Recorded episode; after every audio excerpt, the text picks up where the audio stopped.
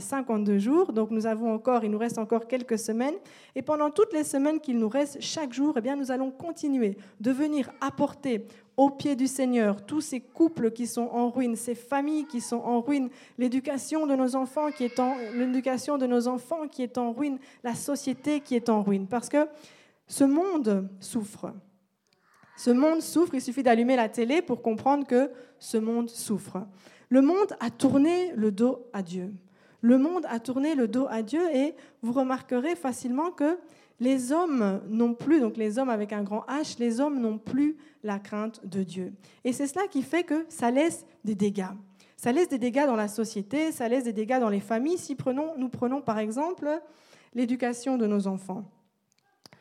Dieu, dans l'éducation de nos enfants, je parle à l'école, euh, pas à la maison, Dieu a été vraiment euh, mis de côté. L'éducation des enfants est en ruine. Et je pense que, en tant que parents, si nous laissions l'éducation de nos enfants uniquement à l'école, je pense que ce, serait, ce ne serait pas sage.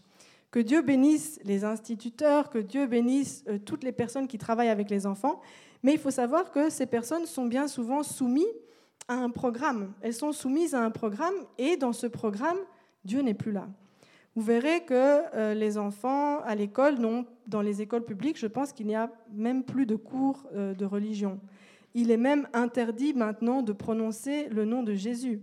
Je me rappelle, euh, Liam, à Noël, ils avaient un concours, un dessin à faire pour Noël, et on leur a demandé de ne pas mettre le nom de Jésus. J'ai dit, waouh, j'ai dit un concours de dessin pour Noël, et on leur a recommandé, s'il vous plaît, c'est mieux de ne pas mettre le nom de Jésus. Voilà, c'est comme ça. On en est arrivé euh, dans, un monde comme ça. Si nous regardons le mariage, le mariage est une institution de Dieu. Donc le mariage a été institué par Dieu depuis, depuis, depuis le commencement. Mais vous voyez qu'aujourd'hui, le mariage est, banalisé. C'est banalisé parce que on a vu, on a, on a chanté que Jésus soit le centre de nos vies. Mais si Jésus n'est pas le centre de nos mariages, ça va être très très compliqué, ça va être très difficile. Et voilà pourquoi beaucoup de mariages sont en ruine. Donc parce qu'on ne craint plus Dieu. On ne craint plus Dieu, on se marie et puis on pense que bah, c'est pas grave, de toute façon, il y a une issue de sortie, il y a quand même le divorce, donc on peut quand même essayer.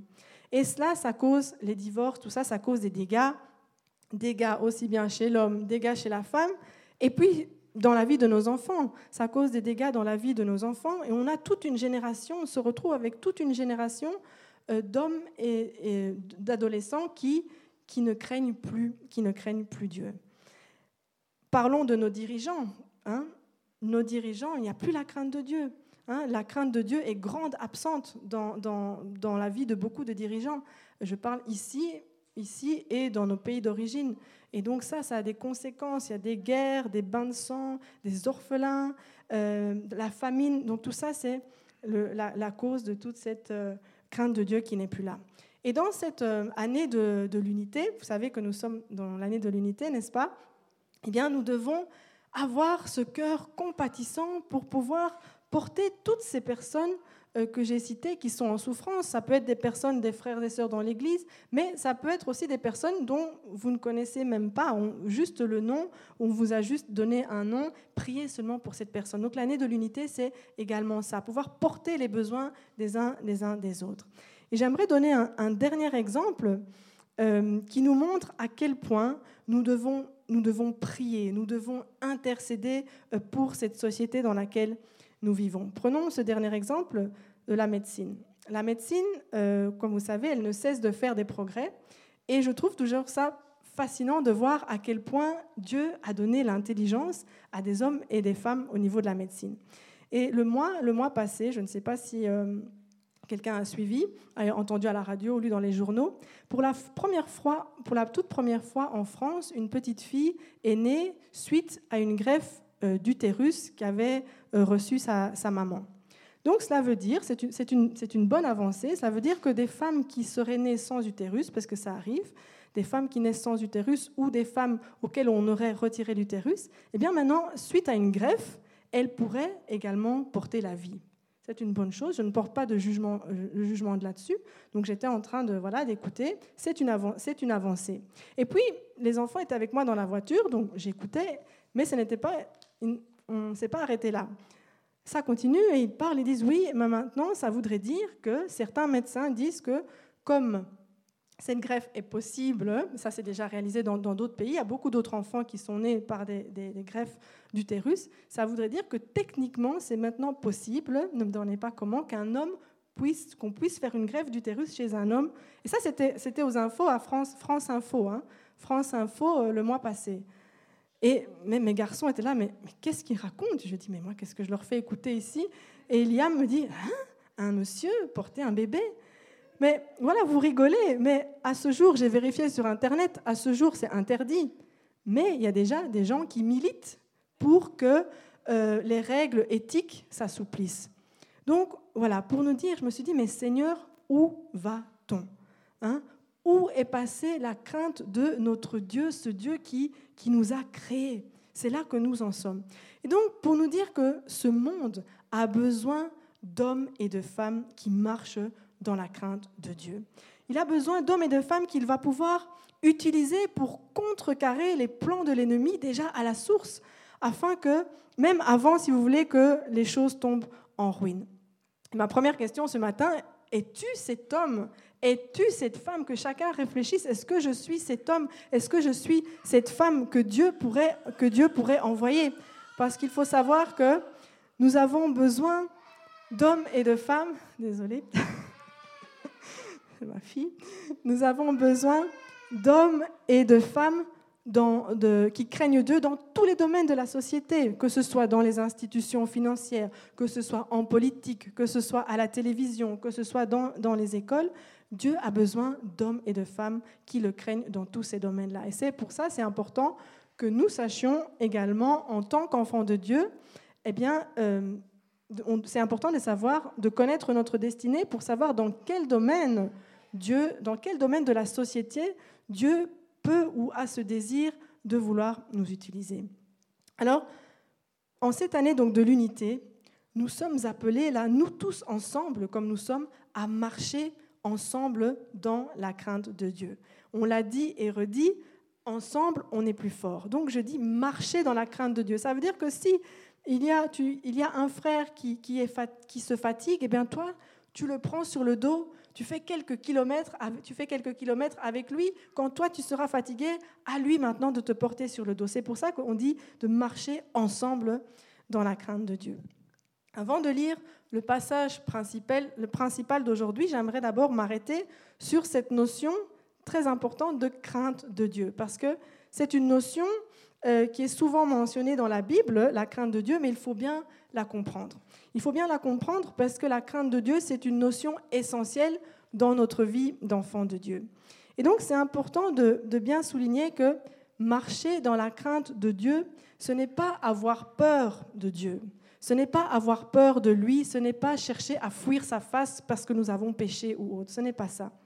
Dans l'Ancien Testament, comme dans le Nouveau Testament, les mots utilisés en grec et en hébreu, si vous voulez, pour parler de la crainte de Dieu, c'est vrai que peuvent être traduits par peur, crainte, terreur, mais ce n'est pas euh, uniquement ce sens-là qu'ils ont. Ces mots en grec et en hébreu qui veulent, qui veulent dire crainte de Dieu peuvent également dire piété, honneur, révérence, respect.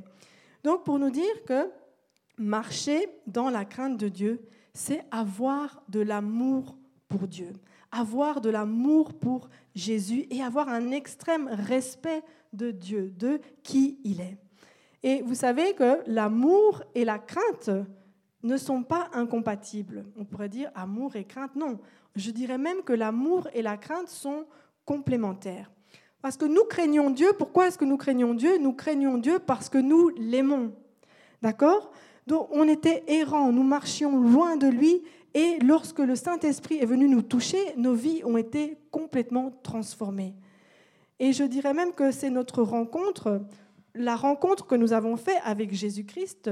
Souvenez-vous de cette rencontre, ou ceux qui n'ont pas encore fait cette rencontre, eh bien, vous êtes au bon endroit et que Dieu, que Dieu touche vos cœurs. Mais cette rencontre avec Jésus-Christ, c'est le point de départ de cet amour grandissant que nous avons pour Dieu dans nos cœurs. Hein? Nous avons un amour qui commence à grandir dans nos cœurs, un amour envers ce Dieu qui a envoyé son Fils unique, Jésus, à la croix pour nous, par amour pour nous, pour que nous soyons sauvés. Et c'est cet amour grandissant dans nos cœurs, cet amour grandissant dans nos cœurs, qui va désormais nous inciter à quoi? Eh bien, à fuir les tentations, à fuir les tentations, à, nous retirer du mal, à détester le mal. La Bible nous dit, dans Proverbe 14, verset 16, que le sage craint et se retire du mal. Proverbe 8, verset 13 nous dit, Craindre l'Éternel, c'est détester le mal, l'arrogance, l'orgueil, la voix du mal et la bouche perverse, voilà ce que je déteste. Vous voyez, pour nous dire qu'on ne dit pas craindre l'Éternel, c'est avoir peur de lui. Non, la Bible ici nous dit craindre l'Éternel, c'est détester le mal. Donc, craindre l'Éternel, c'est ça. À cause de cet amour grandissant, nous fuyons, nous, fuyons les tentations, nous détestons le mal. Mais craindre Dieu, c'est également obéir à ses commandements. La crainte de Dieu, c'est également obéir à ses commandements et les mettre en pratique. Donc on peut dire qu'on craint véritablement Dieu si nous marchons dans ses voies, si nous lui, si nous lui obéissons et si nous prenons sa parole au sérieux. Vous voyez, je voulais vraiment m'arrêter là-dessus afin qu'on comprenne bien que la peur de Dieu, eh bien, ça, ça découle de cet amour que nous avons dans nos cœurs pour lui. Alors, notre passage de ce matin, nous allons lire dans l'Ancien Testament, dans le premier livre d'Exode. Vous pouvez déjà ouvrir vos Bibles si vous souhaitez. Euh, Exode chapitre 1, nous allons lire du verset 15 à 22. Et nous lirons ce matin le récit de deux femmes qui ont marché ensemble dans la crainte de Dieu.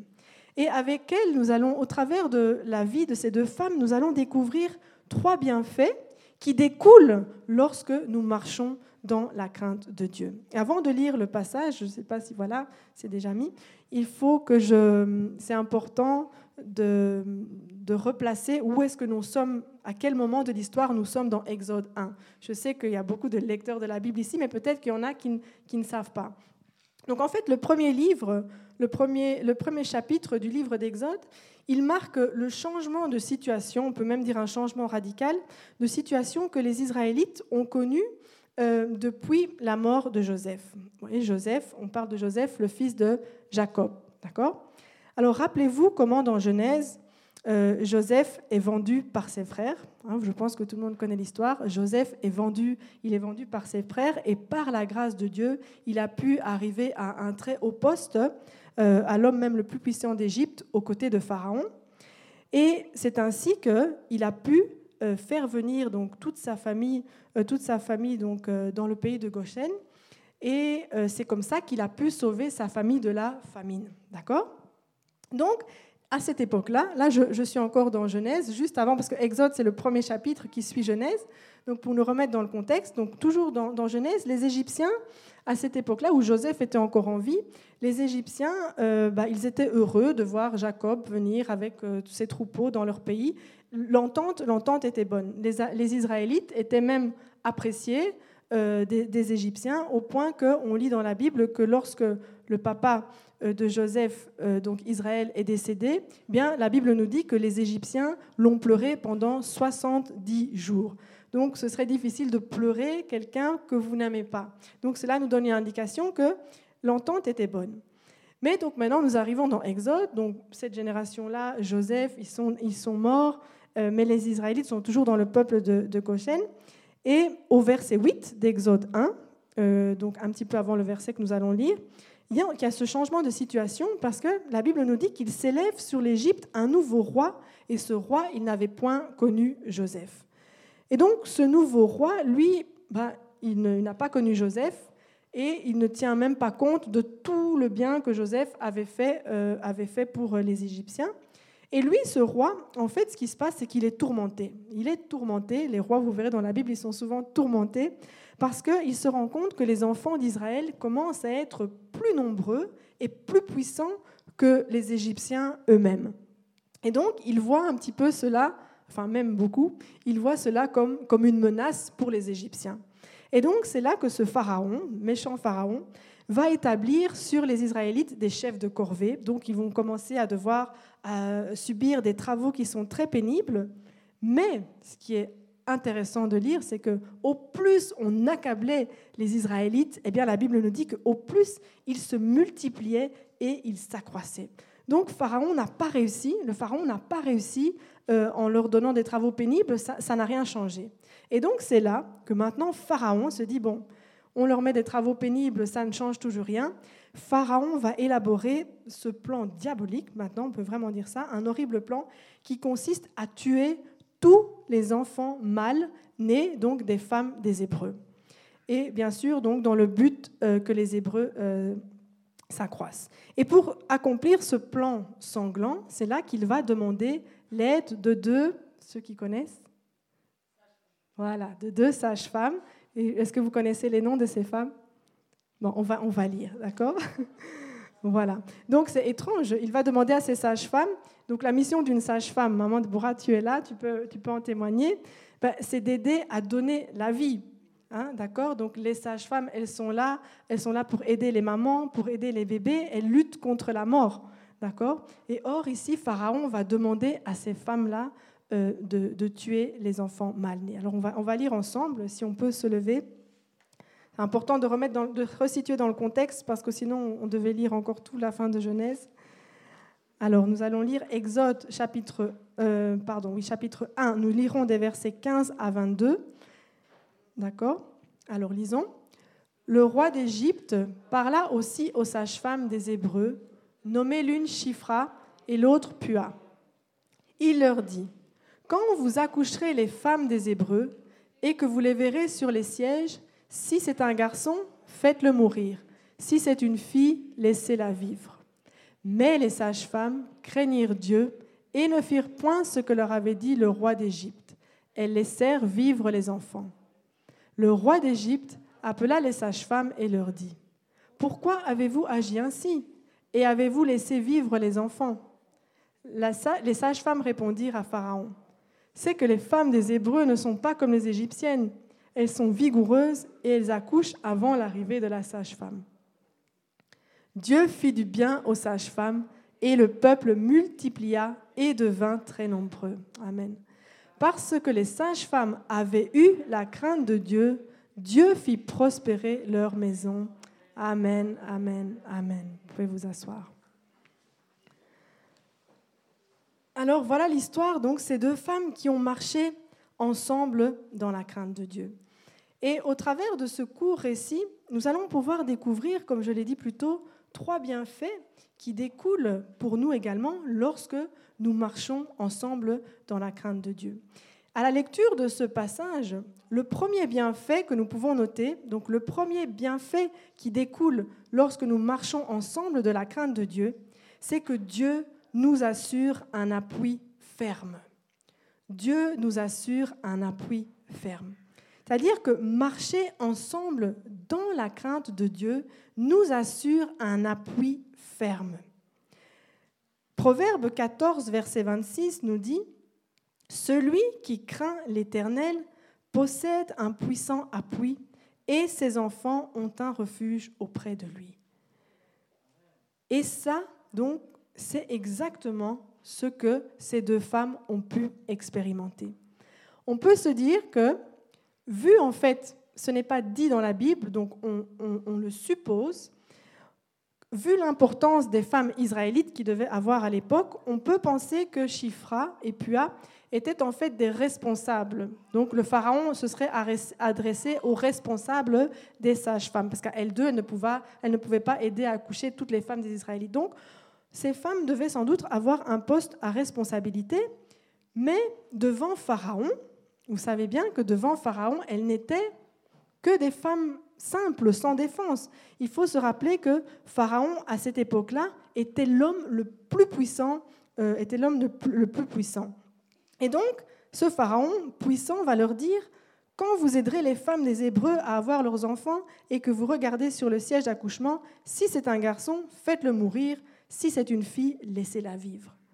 Et nous voyons au verset 17 quelle va être la réaction des femmes.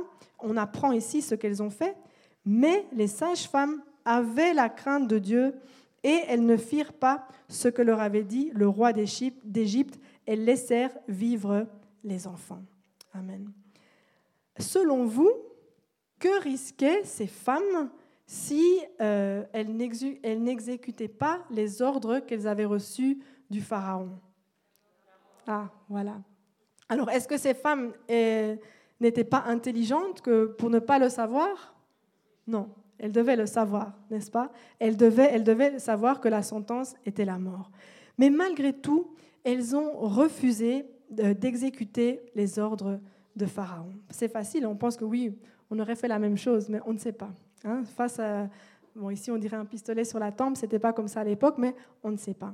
Mais parce que ici nous voyons que parce que ces femmes craignaient Dieu, eh bien elles ont eu le courage d'obéir, d'obéir à Dieu plutôt que aux hommes, plutôt qu'à Pharaon. Et pour avoir eu ce courage, je me suis dit que c'est que ces femmes devaient avoir un cœur plein de confiance en Dieu. Cela ne veut pas dire, avoir confiance en Dieu ne veut pas dire qu'on n'a pas peur. On peut avoir peur. On ne va pas dire que ces femmes n'ont pas eu peur. Non, ce sont des êtres humains. Elles ont peut-être eu peur. Mais parce qu'elles craignaient Dieu, elles avaient sûrement cette confiance dans leur cœur que quoi qu'il arrive, Dieu serait leur bouclier. Quoi qu'il arrive, Dieu serait leur protection.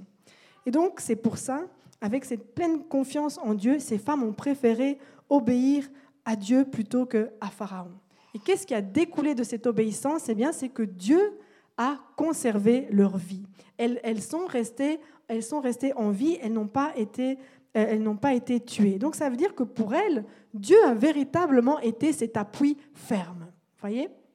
Et Proverbe 29, verset 25 nous dit que c'est un piège que de trembler devant les hommes, mais se confier en l'Éternel procure la sécurité. Je le redis, c'est un piège que de trembler devant les hommes, mais se confier en l'Éternel procure quoi? La sécurité. Et c'est pour nous un puissant encouragement de savoir que, eh bien, lorsque nous marchons ensemble dans la crainte de Dieu, Dieu est pour nous un appui ferme. Il est un appui ferme qui ne manque jamais dans la détresse. Ça veut dire que lorsque nous marchons dans la crainte de Dieu, nous sommes en sécurité parce que Dieu place tout autour de nos vues une muraille, une muraille qui nous protège de la maladie, une muraille qui nous protège des chutes, qui nous protège des accidents, qui nous protège des mauvaises langues, qui nous protège des complots. Tout ça lorsque nous marchons dans la crainte de Dieu.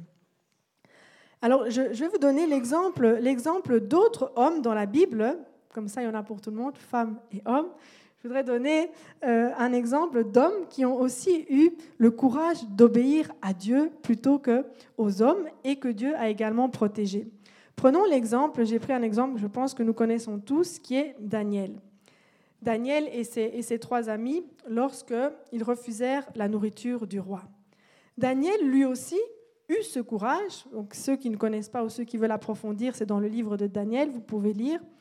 Daniel eut aussi ce courage de dire non à une autorité parce qu'il craignait Dieu plus que les hommes et il avait cette confiance que Dieu serait son, abri. Rappelez-vous, lorsque Nebuchadnezzar, donc le roi de Babylone, lorsqu'il euh, il vient pour assiéger Jérusalem, il a cherché parmi les, parmi les Israélites donc des jeunes hommes qui venaient d'une famille de famille royale ou de famille noble, et donc c'est comme ça que Daniel et ses amis ont été choisis. Et ils étaient obligés, en fait, donc chaque jour, de manger de la nourriture et du vin euh, qui, venait, qui venait du roi. Alors, je vais lire juste Daniel 1.8 pour voir la réponse. Est-ce que ce que Daniel a fait? Est-ce qu'il a accepté de manger cette nourriture euh, et ce vin? Daniel prit la ferme décision, au verset 8, Daniel 1, verset 8, Daniel prit la ferme décision de ne pas se souiller en consommant les plats servis à table du roi et le vin et le vin de ses banquets. Il demanda alors au chef des eunuques de ne pas l'obliger à se souiller. C'est important de dire que Daniel, Daniel était un, jeune homme. Daniel était, était un jeune homme, mais il craignait trop Dieu que pour se souiller en mangeant la nourriture du roi, du roi de Babylone. Il faut savoir que le chef des eunuques lui-même, le chef des eunuques lui-même qui, parlait avec Daniel et ses amis, lui-même tremblait devant le roi. Mais c'est la même chose que pour ces femmes ici. Daniel risquait aussi sa vie. Daniel risquait également sa vie si euh, il n'obéissait pas au ordre du roi, mais Dieu lui fit trouver grâce et il lui fit également trouver un appui sûr. Il y a deux observations que j'aimerais souligner ici euh, dans ce petit récit de Daniel. Deux choses. C'est que Daniel était, comme je l'ai dit, était un jeune homme. C'était un jeune homme. Donc ça veut dire que dès sa jeunesse, Daniel avait arrêté dans son cœur de ne pas se, souiller par les contacts, par le contact de, de toute cette idolâtrie qui l'entourait. Et donc c'est important ici de souligner euh, pour nos jeunes, parce que nous avons ici quelques jeunes parmi nous, c'est important de souligner que la crainte de Dieu, le message que nous recevons maintenant, c'est aussi pour vous, c'est aussi pour les jeunes. Craindre Dieu, ce n'est pas quelque chose pour les adultes ou les jeunes diront pour nous les vieux. Hein. Non, la crainte de Dieu, prenez cet exemple de Daniel, Daniel était un jeune homme. Hein. et, et, dans ce verset, on voit que premièrement, Daniel était un jeune homme, et un mot ici qui est fort, qui est traduit, il prit la ferme décision. Donc Daniel prit une ferme décision, qui veut dire que marcher dans la crainte de Dieu, nous demandera parfois de prendre position. Ça nous demandera parfois de prendre position sur des questions et au risque de se trouver seul, au risque de se retrouver ringard hein, à l'école, on va, vous allez être mis de côté, mais parce qu'on sait combien pour les jeunes, l'apparence, ce que les autres pensent, c'est très important. Il y a qu'à, euh, oh, c'est une phase, hein, c'est une, une, voilà, une phase de la vie. Euh, mais il n'y a qu'à regarder leur compte Facebook, leur compte Instagram pour comprendre à quel point la, voilà, l'image des autres est importante. Mais prenez cet exemple de Daniel, parce que Daniel était jeune et dès sa jeunesse, il a vraiment pris cet engagement de, de ne pas se souiller. Donc c'est égalé peut-être engagement pour nos jeunes ici à, à ne pas à prendre position dans ce monde. Vous allez peut-être être mis de côté par vos amis, mais Ici, on voit dans sa parole que lorsque Daniel a pris ses décisions, eh bien, Dieu a pris soin de lui. Dieu a pris soin de lui et il a été cette, assurance, cet appui ferme pour lui. Alors, on continue. Il y a les amis, il y a aussi Shadrach, Meshach et Abednego. Vous savez, plus tard dans, dans Daniel 3, lorsque eux aussi refusèrent maintenant de s'incliner pour adorer cette statue d'or, vous pouvez retrouver l'histoire si vous voulez lire à la maison dans Daniel au chapitre 3. Et nous allons voir quelle fut la réaction de Shadrach, Meshach et Abednego à la suite de l'ordre qui avait été donné par le roi. Et c'était quoi l'ordre? Je vais le rappeler. Il disait que donc tout homme devrait s'incliner jusqu'à terre pour adorer la statue d'or, et que si quelqu'un refusait de s'incliner euh, pour adorer la statue, eh bien il serait jeté dans la fournaise. Fournaise donc où vous savez que le feu est intense, il vous brûle et vous mourrez. Et vous mourrez. Et donc ici je vais lire aussi comment Shadrach, Meshach et Abednego ont réagi.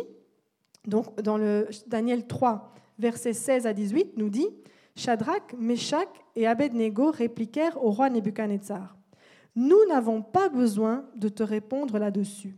Notre Dieu, celui que nous servons, peut nous délivrer de la fournaise ardente et il nous délivrera de ton pouvoir, roi. Et même s'il ne le faisait pas, Sache, roi, que nous ne servirons pas tes dieux et que nous n'adorons pas la statue en or que tu as dressée. Amen. Amen. Vous voyez un petit peu à la lecture, on sent, hein, c'est dans la politesse, il n'y a pas de... Les mots sont, voilà, en tout cas la traduction dans les mots sont, sont sobres, sont calmes, mais on sent la détermination. Et donc, parce que ces jeunes, Shadrach, Meshach et Abednego, parce qu'ils avaient également cette profonde crainte de Dieu, bien, on voit qu'ils avaient également cette confiance que Dieu pourrait, quoi qu'il arrive, même s'ils devaient aller dans cette fournaise, ils savaient dans leur cœur que Dieu euh, les, délivrerait, les délivrerait. Et nous savons par la suite ce qui s'est passé. Dieu, en effet, les délivra. Le psaume 34, verset 8 nous dit que l'ange de l'Éternel campe autour de ceux qui le craignent et il les arrache au danger. C'est exactement ça, n'est-ce pas? Et c'est donc pour nous encourageant de savoir que lorsque nous marchons ensemble dans la crainte de Dieu, eh bien, Dieu nous assure un appui ferme. Donc, il va nous garder en sécurité. Il va garder nos cœurs en paix. Ça, c'est une assurance qu'il nous donne. Donc, bien sûr, il ne s'agit pas ici, maintenant, comprenez-moi bien, il ne s'agit pas de nous encourager à nous rebeller contre les autorités, d'accord? Ce n'est pas ça que je veux dire. Je ne dis pas maintenant qu'il faut aller, aller à l'encontre des autorités, non. Mais je voudrais plutôt nous encourager ici à ne pas avoir peur de confesser le nom de Jésus-Christ. N'ayons pas peur de confesser le nom de Jésus-Christ devant les hommes. Marc 8, 38 nous dit en effet, celui qui aura honte de moi et de mes paroles au milieu de cette génération adultère et pécheresse, le Fils de l'homme aura aussi honte de lui quand il viendra dans la gloire de son Père avec les saints anges. Donc, ne soyons pas honteux. Ne soyons pas honteux parce que nous devons, nous devons être fiers. Nous avons été rachetés à un grand prix et partout où nous sommes, eh bien, les, les, gens qui nous rencontrent doivent savoir que non, celui-là, il est différent. Celui-là, il a Dieu en lui. Il y a la crainte de Dieu en lui. Bien sûr, comme je l'ai dit, cela pourra parfois euh, nous demander de prendre des résolutions qui ne vont pas être appréciées de tous. Alors je prends l'exemple, euh, Abigail, tu me trompes, euh, tu me dis si je me trompe. je ne sais pas si c'est Abigail ou le pasteur qui avait parlé de ça, mais qu'à l'école tu devais lire Harry Potter. On t'avait dit, je ne sais pas si c'est toi ou c'est toi. Oui, elle devait lire à l'école, vous savez, dans les programmes scolaires, il fallait lire le livre d'Harry Potter. On sait bien qu'Harry Potter, voilà, c'est la sorcellerie. Et le pasteur a rédigé une lettre, si je me rappelle bien, il a rédigé une lettre au professeur pour expliquer que non, ma fille ne lira pas Harry Potter. Imaginez-vous un peu, est-ce que nous-mêmes, là, on aurait le courage hein? Voilà, c'est pour vous donner un cas pratique. Est-ce que nous aurons le courage? La pauvre Abigail, peut-être que on lui a dit, mais attends, mais c'est la honte, ton père qui écrit un message, voilà, tout ce qu'elle a. Mais voilà, c'est comme ça on n'a pas dit que ça va toujours plaire. À l'école, il y a des enfants à l'école du dimanche qui m'ont également dit qu'une fois par an, avec l'école, ils doivent aller euh, à l'église et ils doivent, on leur demande de, s'agenouiller ou de, se baisser devant une statue. Il y en a qui m'ont dit non, nous on a dit qu'ils savent qu'ils ne peuvent pas, ils ne l'ont pas fait. Ils sont restés, Abigail, et je pense qu'elle n'a pas été virée de l'école, euh, les enfants là n'ont pas été virés de l'école, vous voyez. Hein? Donc pour nous dire que parfois nous, devons prendre des décisions, mais Dieu nous assure que, eh bien, il va nous garder en sécurité dans sa surmain. Voilà. Donc pour nous dire, dans cette crise sanitaire aussi, c'est la même chose. Continuons de marcher dans la crainte de Dieu et Dieu est notre sécurité. C'est lui qui est la sécurité dans cette crise, c'est lui qui est la sécurité de nos foyers, la sécurité de nos enfants. Voilà. Donc ça, c'est le premier, le premier bienfait qu'on peut, peut tirer de, euh, de ce court récit. Alors le deuxième bienfait, qui découle lorsque nous marchons ensemble dans la crainte de Dieu, le deuxième bienfait, c'est que Dieu manifeste sa bonté dans nos vies. Car l'Éternel est bon, n'est-ce pas? On connaît par cœur. Car, psaume 100, verset 5, car l'Éternel est bon, sa bonté dure toujours et sa fidélité de génération en génération. Donc Dieu est bon. Le psaume 31, verset 19 nous dit, Oh, combien est grande ta bonté que tu tiens en réserve pour ceux qui te craignent, que tu témoignes à ceux qui cherchent en toi leur refuge à la vue des fils de l'homme. Voyez un peu ça? Ici, le verset nous dit, moi c'est un verset qui m'encourage, la bonté de Dieu est réservée à qui? À ceux qui le craignent. C'est pas magnifique ça? Hein? La bonté de Dieu est réservée à ceux qui le craignent. Alors ce n'est pas pour exclure ceux qui ne craignent pas Dieu, parce que notre souhait, bien sûr, c'est que, c'est que tous les hommes soient sauvés. Alors si toi aussi, tu veux pouvoir jouir de cette bonté de Dieu et, et, pouvoir voilà, avoir la main de Dieu dans ta vie, sa bonté dans ta vie, eh bien, vous savez que le premier pas à faire, c'est de renoncer à cette vie de péché et d'accepter Jésus-Christ dans nos vies comme Seigneur, mais également comme Sauveur. Voilà. Donc ce n'est pas pour exclure, mais c'est une promesse qui est réservée à ceux qui craignent Dieu.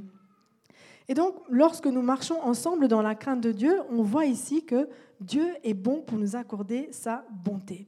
Et donc, il nous rappelle ce matin, au travers de sa parole, que lorsque nous nous efforçons, avec l'aide bien sûr du Saint-Esprit, de marcher dans la crainte de son nom, alors que les situations peuvent être difficiles, alors qu'il voit que tous tes efforts, que malgré tout, tu essayes euh, avec l'aide du Saint-Esprit, de marcher dans la crainte de Dieu, eh bien, il nous promet sa bonté. Nous qui n'avons rien mérité, eh bien, dans son immense amour, il honore cet engagement que tu as de marcher dans la crainte de Dieu. Il honore cet engagement en manifestant sa bonté dans nos vies. Alors, revenons donc dans, euh, dans, le récit de ces deux femmes.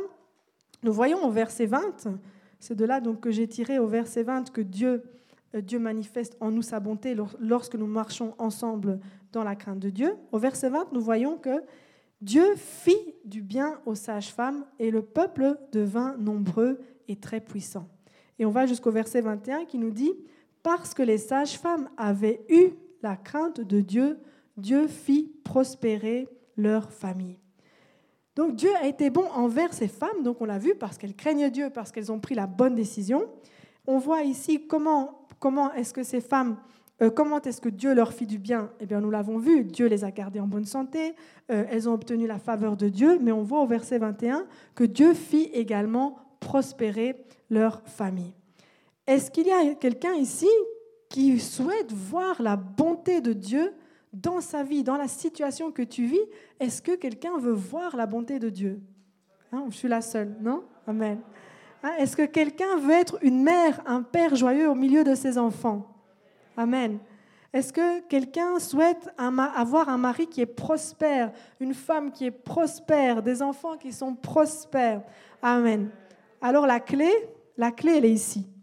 La clé, elle est là. La crainte de l'éternel c'est la clé pour voir la bonté de Dieu dans toutes les situations de nos vies et avoir un foyer prospère. Parce que donc c'est de la crainte de Dieu que provient la prospérité. Cette prospérité que nous cherchons tellement tous les jours là, eh bien en fait cette prospérité, elle vient de la crainte de Dieu. Le psaume 34 verset 9 nous dit Craignez l'Éternel, vous ses saints, car rien ne manque à ceux qui le craignent. Vous avez vu ça? Rien ne manque à ceux qui le craignent. Donc si tu crains Dieu, il ne te manquera jamais rien. Donc j'aimerais ici euh, dire quelque chose euh, sur la prospérité.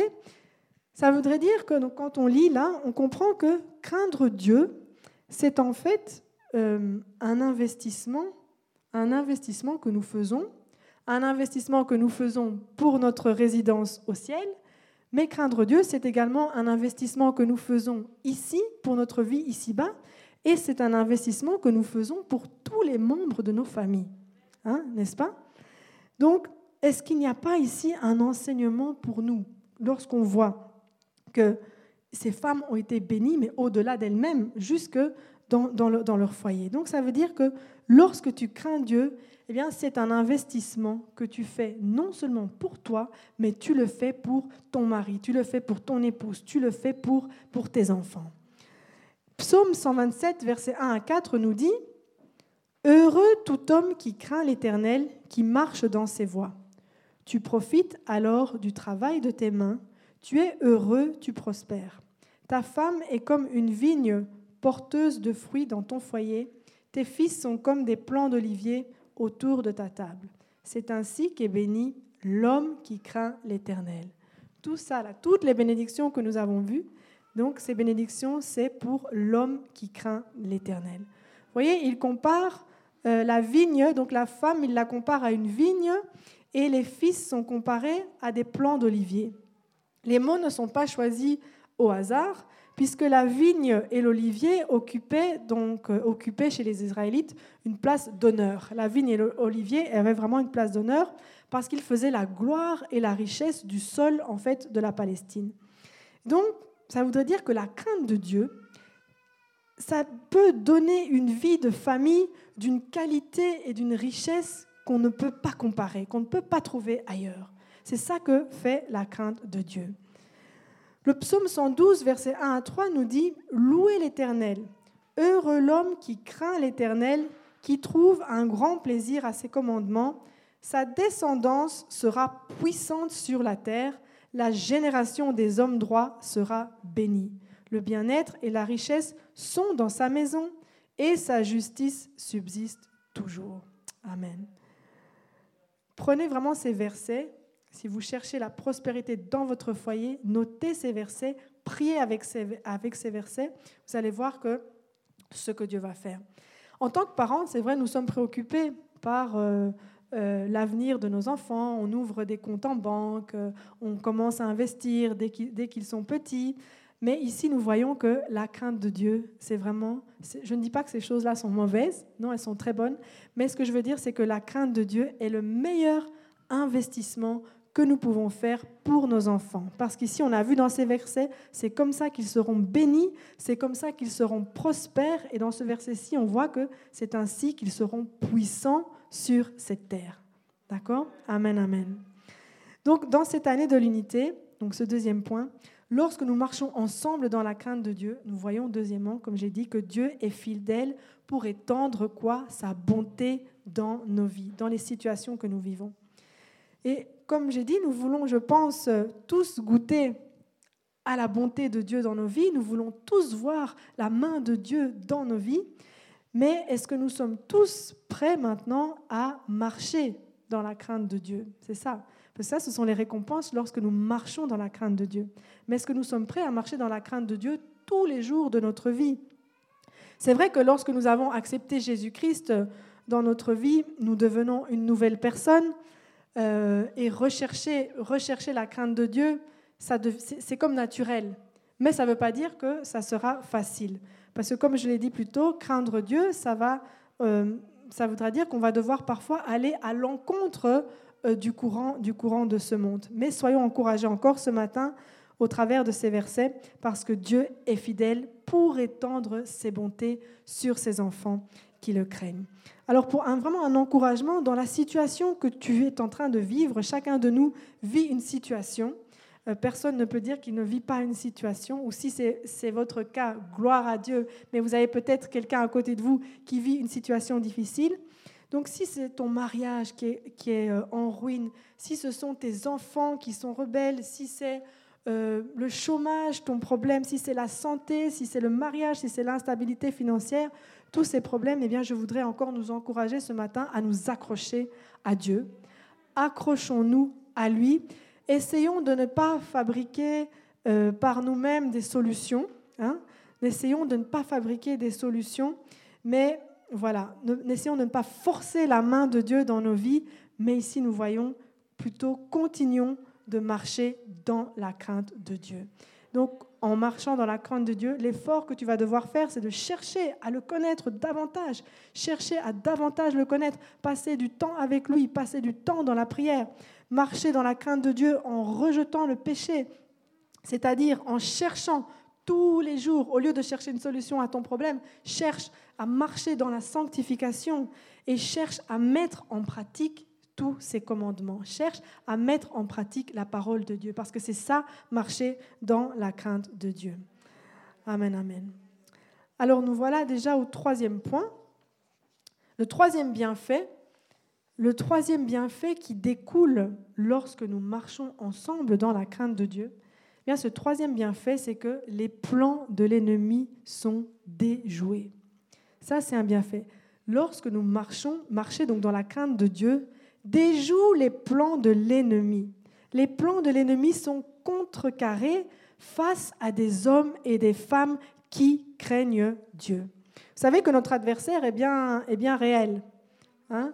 Je pense que c'est Johan, euh, le pauvre, je crois qu'il ne sait pas suivre le culte avec la petite, mais je pense que Johan me disait qu'à l'université, euh, ou en son cours, de, son cours de secondaire en religion, il avait dit que le diable existait et il a eu un grand débat avec son prof. Et je pense qu'il a d'ailleurs raté son examen parce qu'il lui a dit que non, euh, Satan n'existe pas. Son prof disait que Satan n'existe pas, c'est une invention humaine.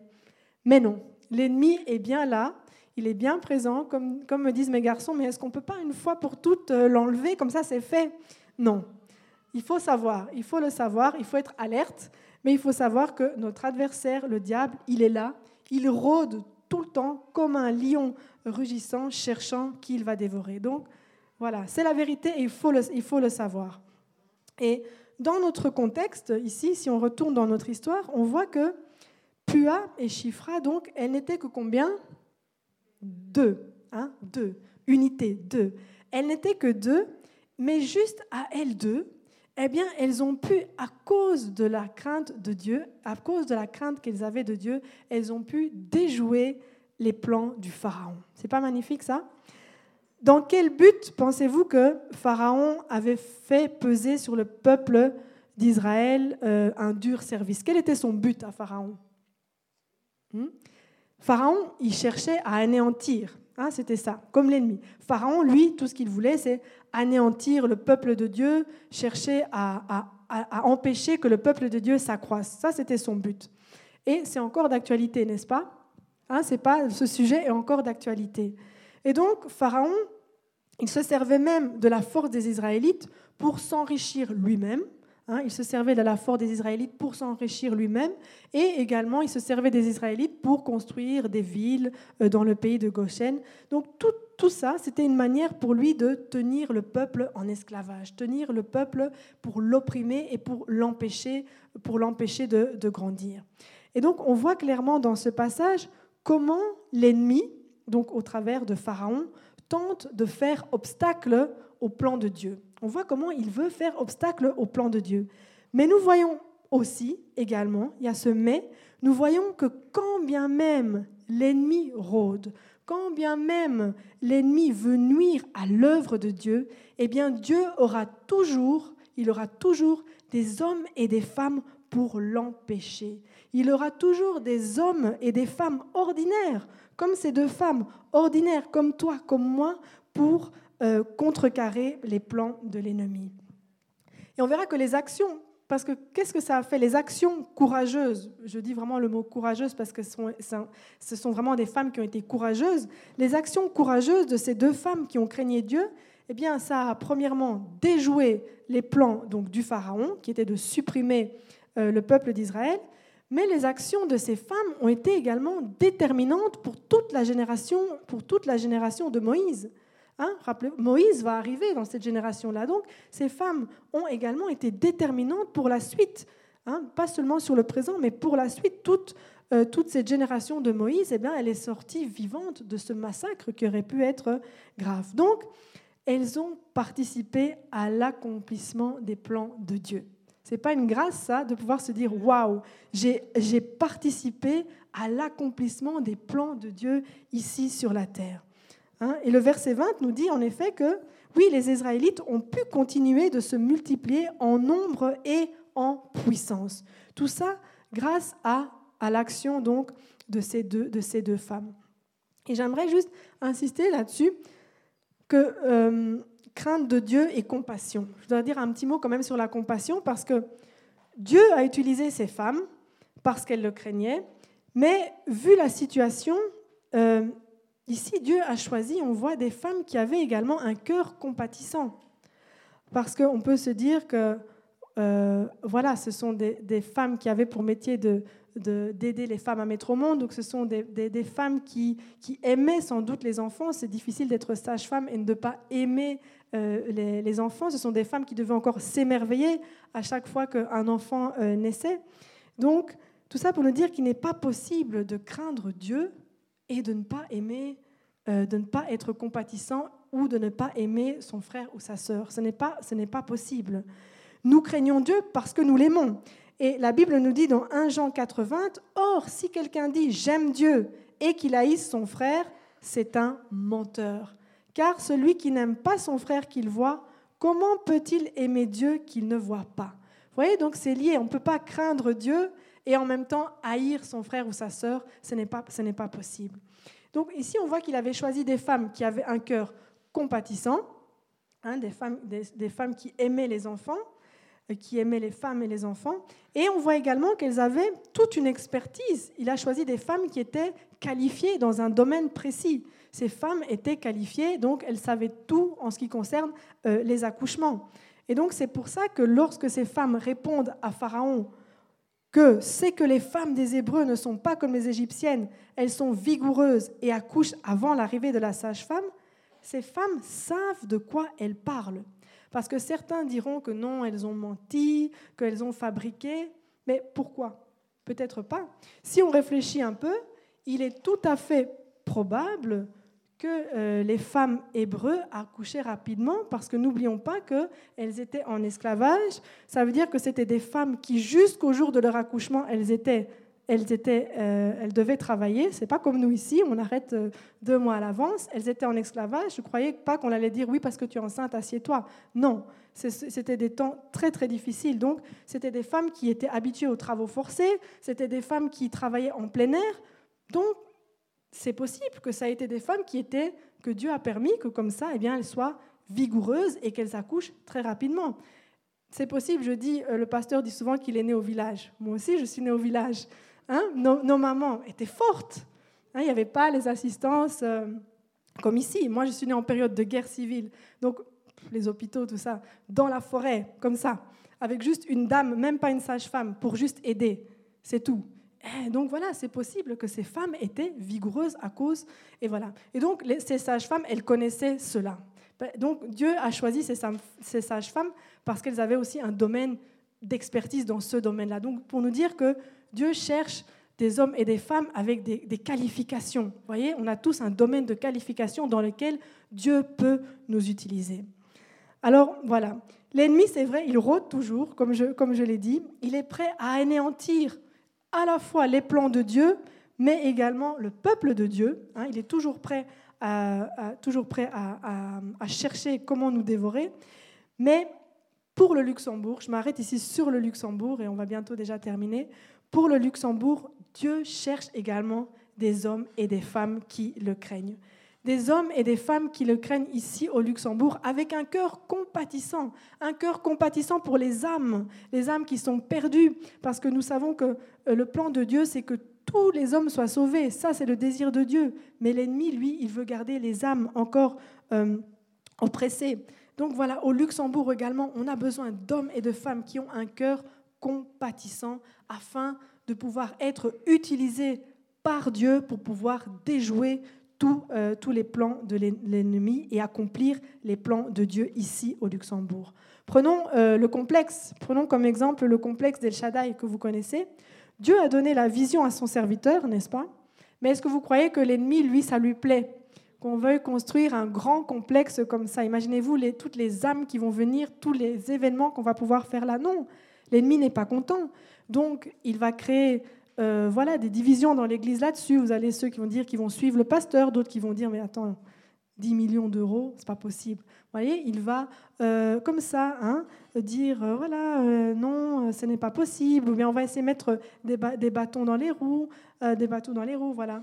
Mais si nous avons foi, si nous marchons ensemble dans la crainte de Dieu, eh bien nous allons voir nous allons voir ce complexe sortir de terre. Et vous allez voir, vous allez entendre les gens, vous allez entendre les personnes dire, mais ah, ils vont être étonnés, ils vont se dire, mais comment est-ce qu'il y a encore des personnes qui craignent Dieu? Les églises sont vides, les églises à Luxembourg sont vides, et nous, on veut construire un complexe pour 10 000 personnes. Ils vont se dire, mais waouh, il y a encore des gens qui craignent Dieu, ça va les intéresser, ça va les intriguer, et par ce moyen-là, c'est un moyen pour nous que nous, que nous avons d'évangéliser.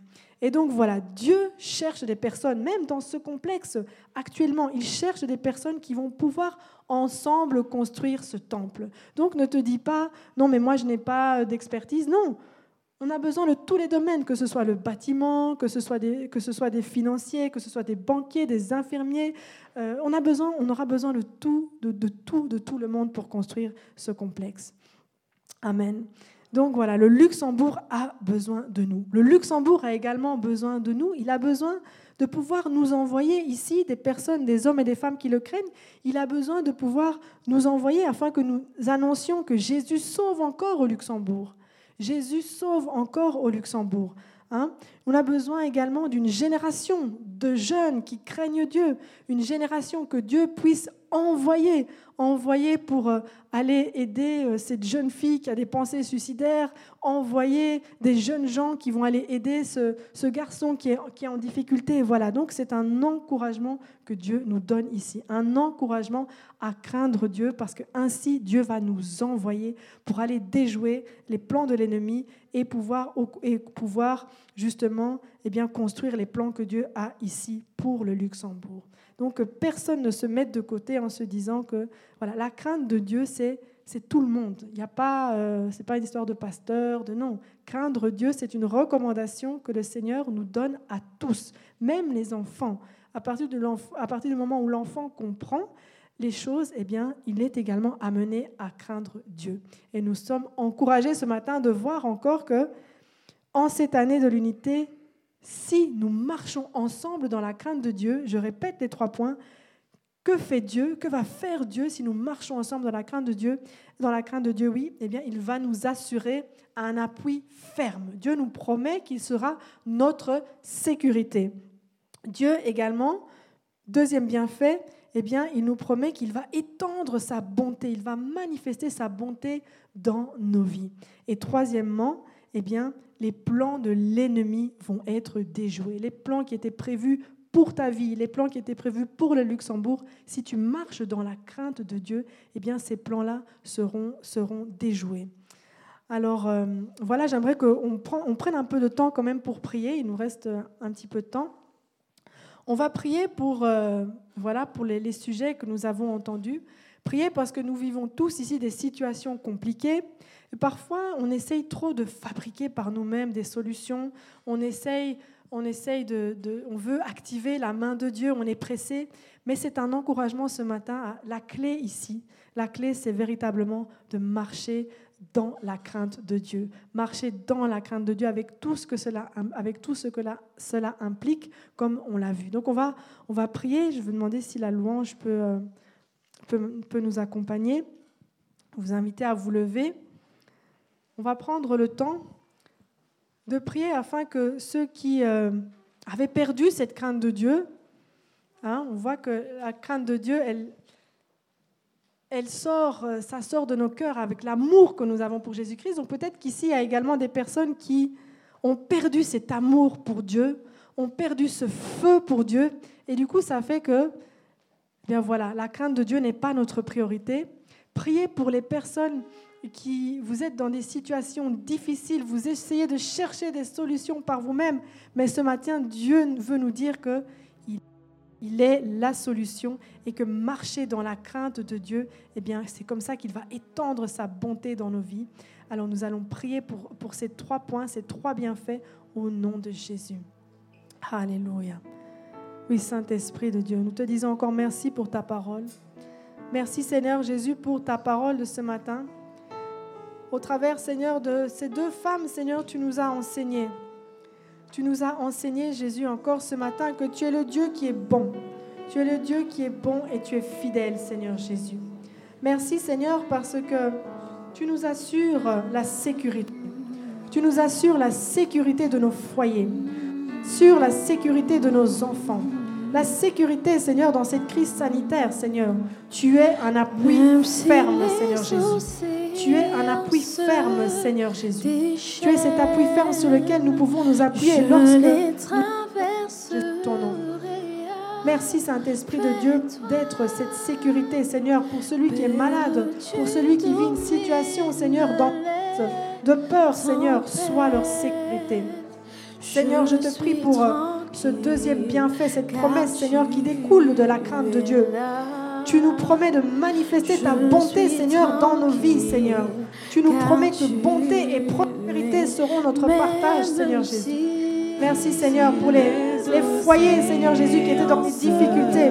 Les familles, Seigneur, qui étaient dans les difficultés. Merci Saint-Esprit de Dieu d'étendre ta bonté, Seigneur. Étends ta bonté. Étends ta bonté, Seigneur Jésus. Alléluia. Seigneur, nous te prions que tu puisses trouver dans ce Luxembourg une génération de gens, une génération d'hommes et de femmes, Seigneur Jésus, qui te craignent. Une génération, Seigneur, d'hommes et de qui te craignent, ce Luxembourg. Une génération, Seigneur, d'hommes et de femmes qui te craignent, Seigneur Jésus, dans ce Luxembourg. Que tu vas pouvoir envoyer, que tu vas pouvoir envoyer, Seigneur, afin de déjouer les plans de l'ennemi.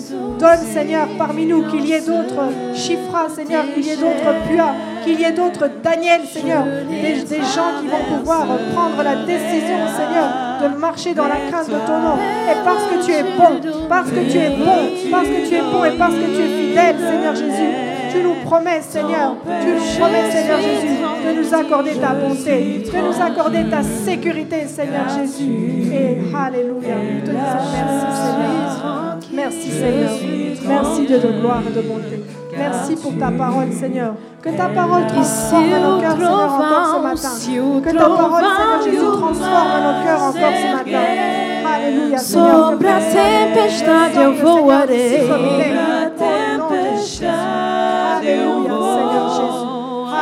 Por sobre as águas. Seigneur Jésus. Alléluia, Seigneur Jésus. Alléluia. Alléluia. J'aimerais prier également. J'aimerais prier également si il y a des personnes qui n'ont jamais entendu cette crainte de Dieu, de Jésus, mais tu as été touché ce matin. Alors que nous allons continuer de chanter, si tu veux donner ta vie à Jésus, si tu tu t'es rendu compte que non, tu as envie de pouvoir aussi bénéficier, jouir de la bonté de Dieu et que tu, as, tu, tu décides ce matin de prendre la décision de laisser ton passé, de laisser cette vie qui ne glorifie pas Dieu et que tu veux l'accepter dans ta vie comme Seigneur et Sauveur, approche-toi ce matin et nous prier pour toi. Continuons de chanter. Alléluia. Seigneur, je te Seigneur, ce matin. Également, Seigneur, s'il y a des personnes, il y a des personnes, Seigneur Jésus, ici, qui ne te connaissent pas, Seigneur, touche leur cœur, Seigneur Jésus. Touche leur cœur, Seigneur Jésus. Tu nous appelles tous à marcher, Seigneur, dans la crainte de ton nom. C'est ton désir, Seigneur, que tous les hommes, c'est ton désir que tous les hommes, Seigneur, Seigneur, soient à toi, Seigneur. Merci Dieu de gloire et de bonté. Nous te bénissons, Seigneur. Alléluia. Amen, amen. Amen, amen. Soyez bénis.